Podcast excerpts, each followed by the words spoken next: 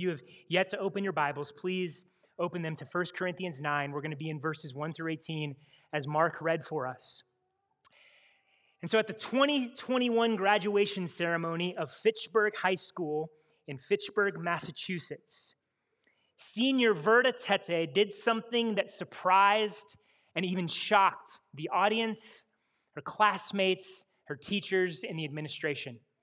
Verda had been nominated as class speaker, and so she gave one of the, the talks at her graduation ceremony, and she was also awarded her school's highest honor, the General Excellence Award, which came with a $40,000 scholarship to be used at the college that she was going to be attending.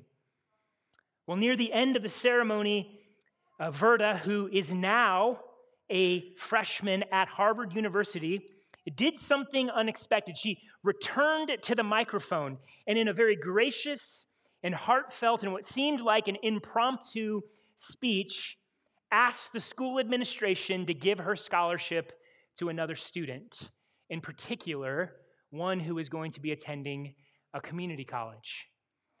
Now, what makes this story so radical in some ways and so surprising and so beautiful is that Verda did not come from a wealthy family.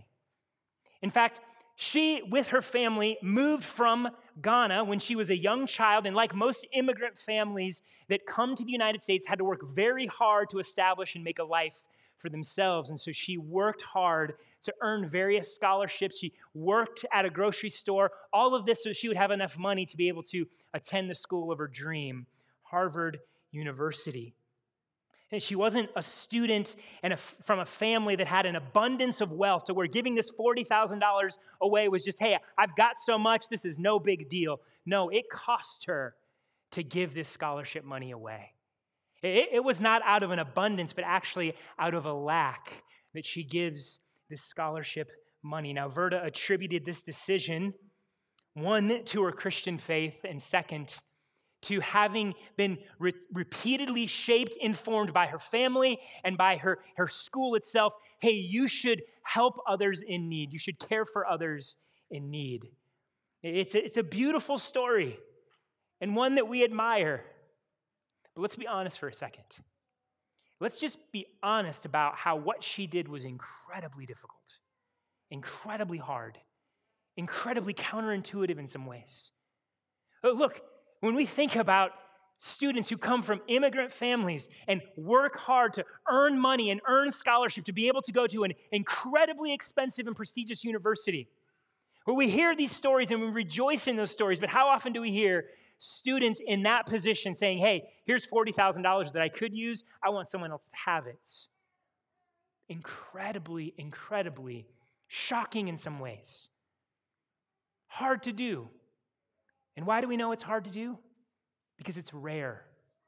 It doesn't happen every day. We don't hear stories like this every day in the news. We don't encounter students like this every day. Now, she had every right to this money. No one would have faulted her if she would have taken this $40,000 and used for her own education. She had earned it. And yet, she laid down her right to that money so that someone else could benefit. Would you have done that? I can't say that I would have. Would, he think of this kind of move when it comes to the blessings, the rights, the freedoms, the privileges that we have, both as Christians and as Americans? I want us to appreciate how difficult and rare this decision was because I don't think our culture, even though there are pockets where this happens, I don't think our culture overall shapes us to be this way. We're, we're taught, rather, to make the full use of our rights and our freedoms and our privileges. The, the things that we have worked hard for, we should fight for them. We shouldn't be so willing to just give them up in part from them. And look, this isn't necessarily a bad thing in and of itself. Working hard for things, earning, that is good. And, and making the full right, uh, using those, the full right and privilege of those things can be good. And so this isn't a bad thing in and of itself. However, here's the problem in our sin, we take good things and make them ultimate things. In our sin, we will take hold of things that we have been given as gifts and even things that we have earned, and we will make demands. We will demand rights and privileges and comforts. We'll, we'll demand freedoms. We'll demand that we are given every benefit. And in that, we become tight fisted. We become combative when it comes to rights and privileges and freedoms. The thought of them being taken, taken away throws us into a rage, right? Can we be honest? That the idea that, that someone would actually take something from us makes us put up our fists. And then the thought of actually just freely giving things away. Really? do, do we think about that, or are we like, no, this is something I'm going to hold on to? I earn this. This is mine. I have every right to this. Like we fight for rights and privileges. We get angry at the suggestion we could lose them or the suggestion we give them away. But in 1 Corinthians 9 1 through 18, an entirely different picture is painted. A picture of something difficult and rare, living for the good of others by willingly giving away rights, privileges, comforts, and freedoms. And so the question for us this morning is in light of God's word, are we willing to do the hard and rare thing? Are we willing to engage in that hard work and get into that spiritual fight in order that our hearts are shaped such that we are willing to lay down and give up things that we might otherwise fight to hold on to? Because no, make no mistake, friends, what God's word calls us to this morning is hard work. We're not shaped this way, we're not wired to do this naturally. We need the Spirit to reshape us. This is going to be very, very hard work. And so, the title of my message this morning, with apologies to the Beastie Boys, you got to fight to lay down your rights.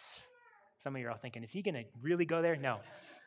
You got to fight to lay down your rights. And here's the main point for us from this text. Rather than demanding rights, followers of Jesus willingly lay down rights. Rather than demanding rights, followers of Jesus willingly lay down rights. Now, before we go any further, I need to qualify something here. I want to clarify a couple points. Because as Americans, it's easy for us to hear the language of 1 Corinthians 9 and immediately go political. Just the way we're wired. And so, a couple things. First, 1 Corinthians 8, 9, 1 through 18, excuse me, 1 Corinthians 9, 1 through 18 is not a political argument. It's not an argument to say, hey, just give all your rights over to the government. This is not what is in view. That has nothing to do with the Apostle Paul is talking about.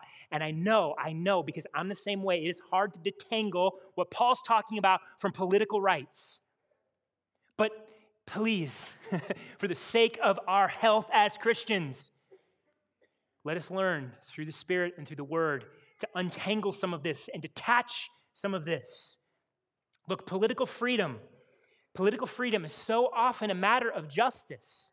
And God's word upholds justice. And so this is not an argument to just give everything over and live in an unjust society where the government can do whatever it wants. That is not what is being talked about here. And so if you are tempted to think that while you hear this passage, you're not hearing correctly.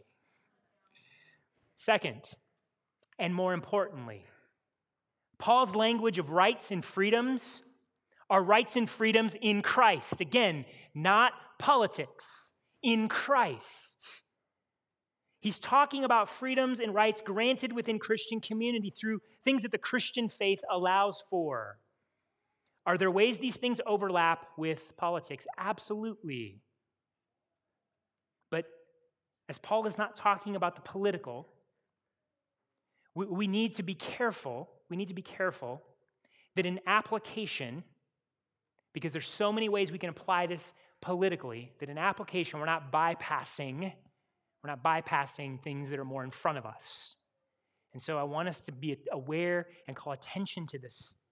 Now, does some of what he says affect politics and, and how we think about rights? Absolutely. But that's secondary. And so let us lean into God's word this morning, being careful of our own prejudices and the ways that we we tend to filter things, and listen to what God's word calls us to in the midst of a culture that really is doing its best to shape us as those who demand rights and want to fight for them. And so, to our main point, to unpack this main point, well, let's start here by just noticing and noting that Paul starts his argument by affirming rights. He actually asserts and argues for rights. He, he's not saying that we don't have rights and freedoms in Christ. He's not saying that there are no privileges afforded to us, but in fact, there are. We do have them. Praise God for them. We talked about this a little bit last week. Here's where he begins in verse 1 Am I not free? Am I not an apostle? Have I not seen our Lord Jesus? This was a qualification to be an apostle. So Paul is starting off by asserting his position of authority and his position to uh, teach as an apostle. And as an apostle, he has certain rights, he has certain privileges, he has certain freedoms in Christ. And he's drawing attention to this. Uh, don't we have the right to eat and drink? He asks in verse 4. Don't we have the right to be accompanied by a believing wife like the other apostles, the Lord's brother and Cephas? You see, the other apostles, Paul says, hey, they eat and drink, don't they? They, they have wives. They, they get paid to do gospel ministry. Like, I, we have this right, right? Or, or am I just like this weird outlier? Are we, me and Barnabas, just this weird outlier? And the answer is no. And so he's pointing to the example of others in ministry to establish that he has rights. Then in verse 7, he focuses on the particular right and freedom to be paid for gospel ministry. Now, if you think this is a passage in a sermon about why you should pay your pastor, no, that's not what Paul is talking about. This is an example of a larger argument. So, as if some of you are thinking, oh, great, here we go. He's going to talk about giving money so he can get paid. No, that's not the point of this passage.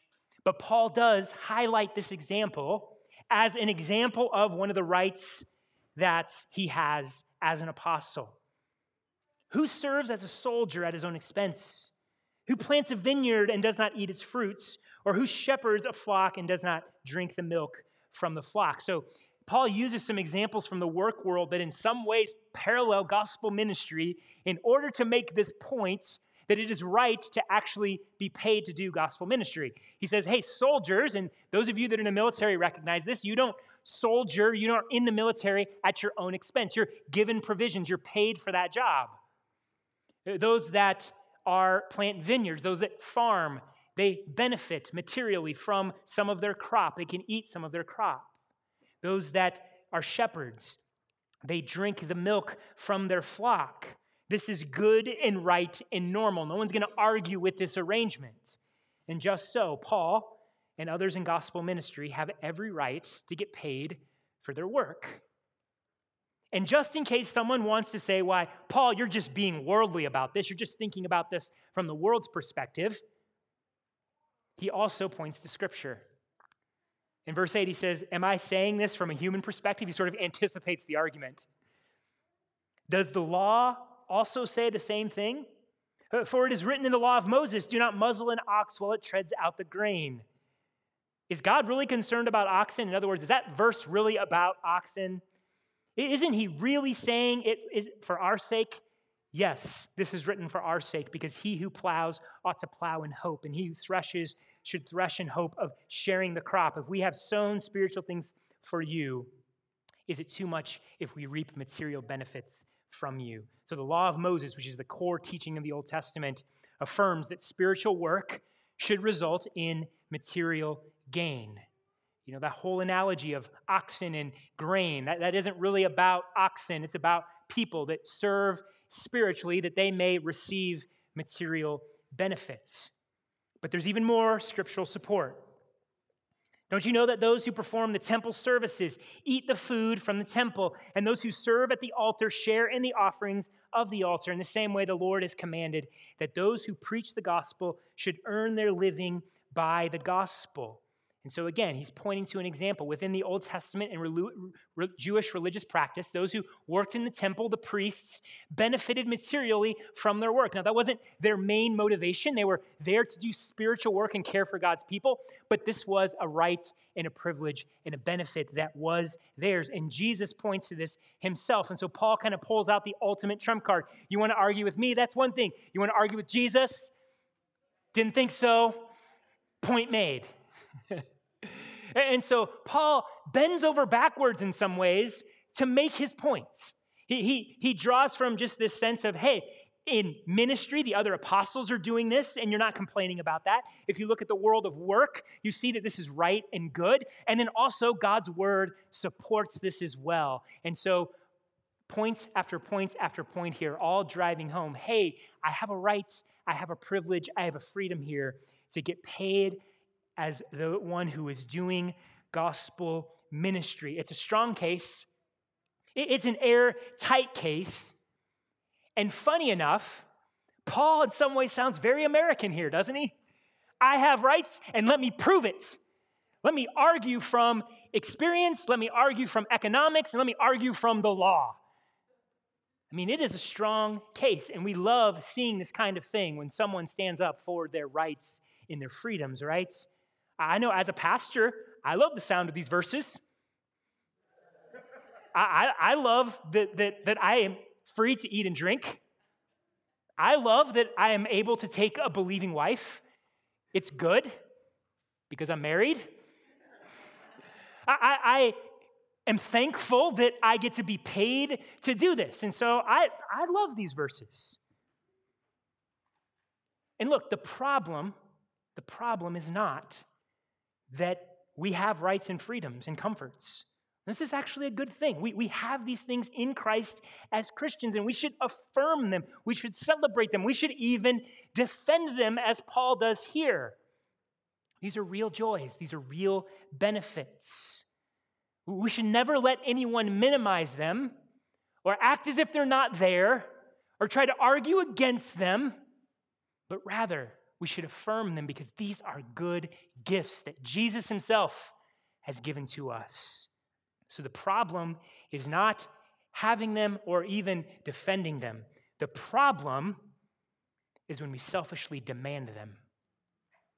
You see, Paul bends over backwards to defend his rights and freedoms. He, he, he's right he's getting right into the sort of the face of the Corinthians and saying, you know, you don't really have any sort of argument against me having this right.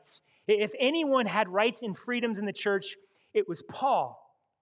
But right at this point, the, the, the, sort of the point of his strongest defense, right at the point where we're like, yeah, Paul, tell him we got rights. Here's what he does Nevertheless, we have not made use of this right. I mean, right at the point where he's got the Corinthians and he's like, I got you. You can't argue against me. I have these rights. Nevertheless, I've not made use of it. The moment he's got it, he lays it down. He, doesn't defend to demand it, he defends it and then lays it down. I mean, you see, the Corinthians were exposed in this. You see, the Corinthians wanted to defend their rights in order to demand them. But Paul was saying, rather than demand your rights, you need to willingly lay them down. But Paul exposes their selfishness in his own life and his own example. And so I wonder for us, First City Church, do we defend our rights so we can demand them? Or do we defend them as a good thing, but in that moment at the same time say, I'm willing to lay this down, nevertheless? Have not made use of this right. Because here's what I think we need to be honest about. So much of our defense of our rights and freedoms and comforts is less about those things just being a good and, and, those things being a gift from God and something that we can celebrate and find joy in. And it's more about our comfort and our status and our identity. It's more about what we get from them. That's why we fight, that's why we demand. I mean, think about this. Uh, like, there are some freedoms in Christ that we have that if someone asks you to lay them down, you're like, sure, no problem. Look, I, I, I love a good IPA, but if the Lord called me never to drink alcohol again, I'd be like, fine, Lord, no problem there. I'm with you. Why? Because I don't find comfort in alcohol. I don't, I, don't, I don't find identity in that. It's not something that I have to do, and my, my sense of self isn't wrapped up in that. And so it is easy for me to lay that down. But if you were to step on my right to get paid as a pastor, now you're stepping on my comfort. Now you're stepping on my livelihood. And now you're stepping on this sense of, hey, I love this job. I love being able to do this. And, and so now you're telling me I can't get paid. That, that's going to mess with my sense of self. Now, I'm not saying that my motivations for being a pastor are money. I'm not saying that, that my motivations are wrong. But, but I, I just want to emphasize and, and sort of get us to consider when the freedoms that we have start to really get close and maybe start to step on certain things that we hold dearly, that's when we're going to be tempted to demand our rights. That's when we're going to be tempted to defend in order to demand. That's when it's going to be harder to become open handed before the Lord and others and lay them down. And so, hear me on this. Whatever that thing is that comes to mind when you think about, like, if the Lord, like, like, which you kind of are tempted to demand, I'm not saying the Lord is for sure calling you to lay that down. You know, I'll be honest. I, I, I, hope he never calls me to lay down being paid as a pastor. Maybe he will someday, but I, I don't necessarily want that to happen.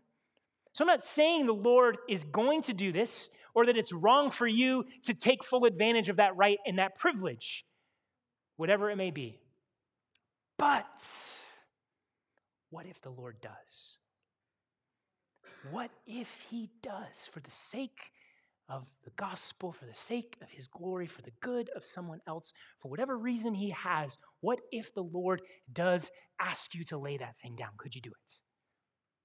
Could you hold that loosely enough to lay it down rather than demand it? Is your heart oriented such that you don't defend to demand, but rather you can defend while holding it loosely? Does your heart demand rights, or is it willing to lay them down? Now, why does Paul lay down his rights? Why was he willing to lay down his rights and freedoms? Well, the fullness of verse 12, he gives us one reason. Nevertheless, we have not made use of this right. Instead, we endure everything so that we will not hinder the gospel. Now, we're going to look at this point, this angle more closely next week in the coming verses. But, but just want to mention here one of the reasons why Paul lays down his right, in particular, the right to get paid, is so that the gospel of Christ will not be hindered. He doesn't want to trip up the gospel, so to speak. He doesn't want to put a stumbling block in the way of the gospel going forward to people and people coming to know Christ. He's willing to endure. This is literally, he's willing to put up with everything. He will put up with any hardship, any difficulty, any, any pain that getting paid to do gospel ministry would relieve in order that the gospel would not be tripped up. He, he would be willing to work an extra job if he has to, or not live with certain comforts if it meant that the gospel was not going to be hindered. Look, Paul had no qualms about the gospel tripping people up. Look, the gospel is offensive to the unrepentant and the prideful and, and, and the unbelieving. But he didn't want the God himself to be the thing that was tripped over. Trip over the gospel all you want, but don't trip over me, please. Whatever I have to do so that you would not trip over me, I will lay down whatever rights I need to. Whatever the Lord calls me to, whatever the situation calls for, I'm willing for the sake of the gospel going forward so that others may know Christ and be transformed by him. That's far, far, far, far, far more important than any right or privilege or freedom that I may enjoy. But there's more to it. As Paul goes on in verse 15, for my part, I have used none of these rights, nor have I written these things that they may be applied in my case.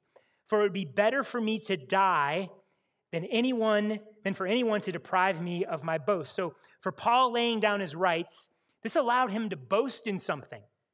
What, what, is, what is he talking about that here? Now, when you see this word boast, don't think Paul is getting arrogant and self important. You know, the word boast can also be translated glory in, rejoice in, get excited about. So, what does Paul get excited about when he lays down his rights? What is the thing that laying down his rights allows him to glory in? Well, as he continues in verses 16 through 18, for if I preach the gospel, I have no reason to boast because I am compelled to preach. And woe to me if I do not preach the gospel. For if I do this willingly, I have a reward, but if unwillingly, I am entrusted with a commission. What then is my reward? To preach the gospel and offer it free of charge and not make full use of my rights in the gospel. As an apostle, Paul was commissioned by Jesus, by Jesus personally. Jesus came to him, he saw Jesus in the flesh, and Jesus commissioned him to go to preach the gospel and start churches throughout the world. And this com- commission compelled him. As one faithful to his king, Paul had no choice but to go. He says, Woe to me! I'm going to be in anguish and agony if I don't go and preach the gospel. I'm compelled to do this. However, as he points out in verse 16, he doesn't boast or glory in just the preaching of the gospel, not because it's something small. No, it's something very big, and there's a glory in and of itself in preaching the gospel. But that, as an apostle, this is what he was called to do. There's nothing remarkable about an apostle preaching the gospel, just like there's nothing remarkable about a soldier going into war. That's what you've been commissioned to do. That's your duty. Faithfulness to your king, to your commander, requires that you do that. And so Paul recognized this. Hey, this is, this is who I am as an apostle. There's nothing extra special about me going and preaching the gospel because this is what I'm supposed to do. So he's not glorying in that he preaches the gospel, but how he preaches the gospel. There's the boast. There's the glorying. There's the thing he's rejoicing in. And what specifically? Being able to make it free of charge and not making full use of his rights. What was glorious for Paul? What does he say? I would rather die than you be able to take away from me? Being able to lay down his rights in order to preach the gospel to other people. Why is Paul so fired up? Why would Paul say, I'd rather you kill me than take away my ability to lay down my rights? Well, because in that, Paul gets to be just like Jesus. Paul boasts in laying down his rights because in doing that, he says, I get to ju- be just like my Savior. I would rather you kill me than ever take away my ability to be just like my Savior. I'm gonna be honest with you. I read that this week, and I'm like, am I even a Christian? now, don't worry, I'm not running around with guilt and shame and like doubt. But I'm not like this. I, I, I just take time and reflect on like, how much of my week have I spent demanding my rights, demanding people get on board with my agenda, saying I have a right to my comfort, a right to my anger, a right to do things the way I want to do them. And here's the Apostle Paul saying, I'd rather die than not be able to lay down my rights. Blew me up this week. Church, we spend so much time fighting to hold on and demand our rights. And here's the Apostle Paul saying, I would rather die than let, not be able to let them go. And why? Because he knows that's who Jesus is. In that, there is a privilege to be like Jesus. Like as we confess this morning, Jesus, who is God the Son, God in the flesh, did not stand on this fact. Jesus didn't demand his rights. He didn't go, hey, look, I'm the Alpha and the Omega. Everything was created through me. I don't have to lay down my life. I don't have to become human. I don't need to do this. I can live in the fullness and the freedom and the privileges of being God and had every right to do that. And yet, what does he do? Jesus says in John 10 18, he says, No one takes my life, I willingly give it. Willingly lays down his rights. Willingly lays down his rights to what point? To become a servant. And not just a servant, but someone willing to die on a cruel Roman cross so that you and I can be set free from our sin that you and I can be forgiven and our shame washed away, so the power of sin can be broken in our lives and we can be given new life in Him and we can walk in the power of love and grace and mercy and compassion and sacrifice. Jesus willingly laid down His life to renew and restore all things. That's the love of Jesus. That's the scope of his willingness to lay down his rights. And Paul goes, Jesus was that way. It is my privilege to be able to do that. That's what my Savior, my Master, my King did. Well, why would I not take every opportunity to be like Him? What a privilege! What a joy! What excitement! That's why He says, I would rather someone kill me than take away my ability to do this. Because here's what else for Paul to be able to walk as Jesus walked, he experienced an intimacy with Christ.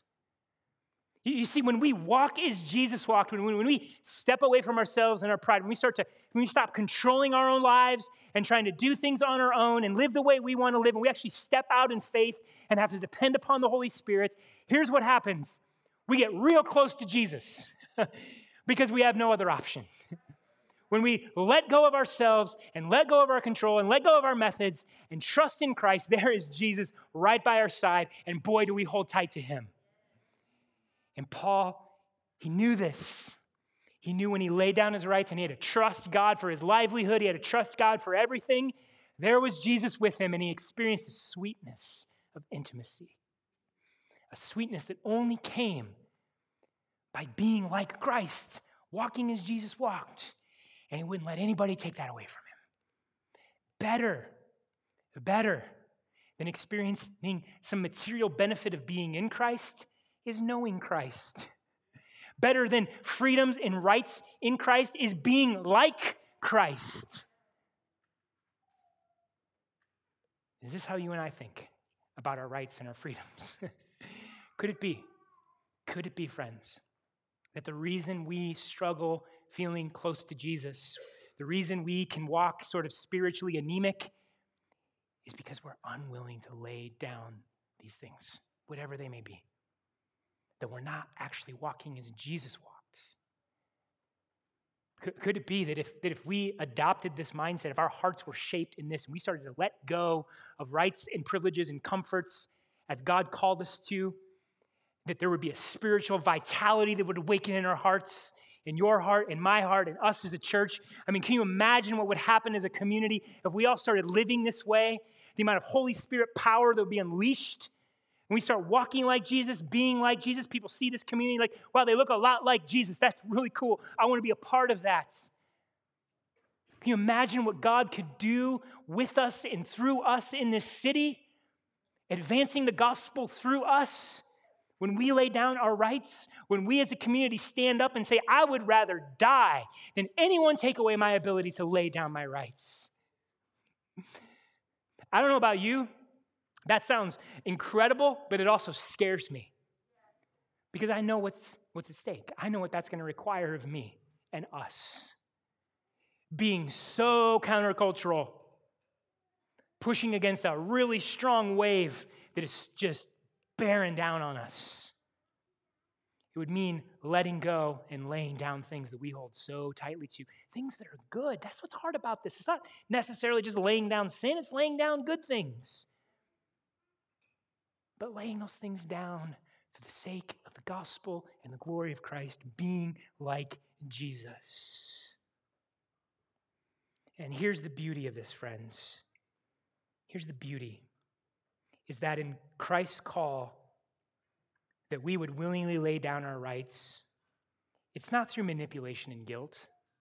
Our, our culture likes to try to get people to do things give up things through manipulation and guilt. If I shame you enough, I'll get you to let go of something. If I shame you enough, I'll get you to change. That's not what Jesus does. Jesus says, hey, follow me. Come be like me. Come know my grace. Come know my love. Come know my power. Come know the life that is in me. And then come join me on mission. And guess what? I'll make you fishers of men. Uh, my kingdom will go forth, and you'll be a part of that and I'm going to use you to bring more people into my kingdom, come join me. Come be like me. That's what Jesus does. He points to himself and all the glory and the majesty and the grace and the love that is in him. And he says, Come be like me. No shame there, no guilt, no condemnation. The glorious person of Jesus Christ. That's what he holds out to us this morning, church. He is saying, Come follow me. Lay these things down and come follow me. Come be like me. In light of that, church, in light of what Christ calls us to, in light of the glory that is in Jesus, are we willing to do this? Friends, so much of the media and the news and the social media and the politics of our day, they scream, demand your rights. Fight for your rights. Don't let anybody ever take them away from you. Fight to keep all of the comforts and the privileges, all the things that you have worked hard for, all the things that are yours. And look, in our sin, that part of us that still likes to try to find comfort and security and status and identity, it latches on to that message. It latches on to those things because we have this gospel amnesia where we think life is found in those things. And here's my fear for us we spend far, far, far too much time looking at those things and being shaped by those things rather than Christ and His Word. And so as we as we continue to wrestle out application of this verse, of this, of this passage and this section of 1 Corinthians, I want to again start by calling us to reorient our hearts. And what most has your heart? You want to know? What do you most fight for? What do you get most worked up for? What would you say? I would rather die than let you take that from me. Friends, would you rather die than give up rights? Or rather die than lose the opportunity to lay them down? Because in that, other people will be built up in Christ. You will be like Jesus and you'll experience intimacy with Him. Is Jesus glorious to us? Is His grace, His love, His mercy, His majesty everything to us? Is He our King? Is following Him and being like Him everything to?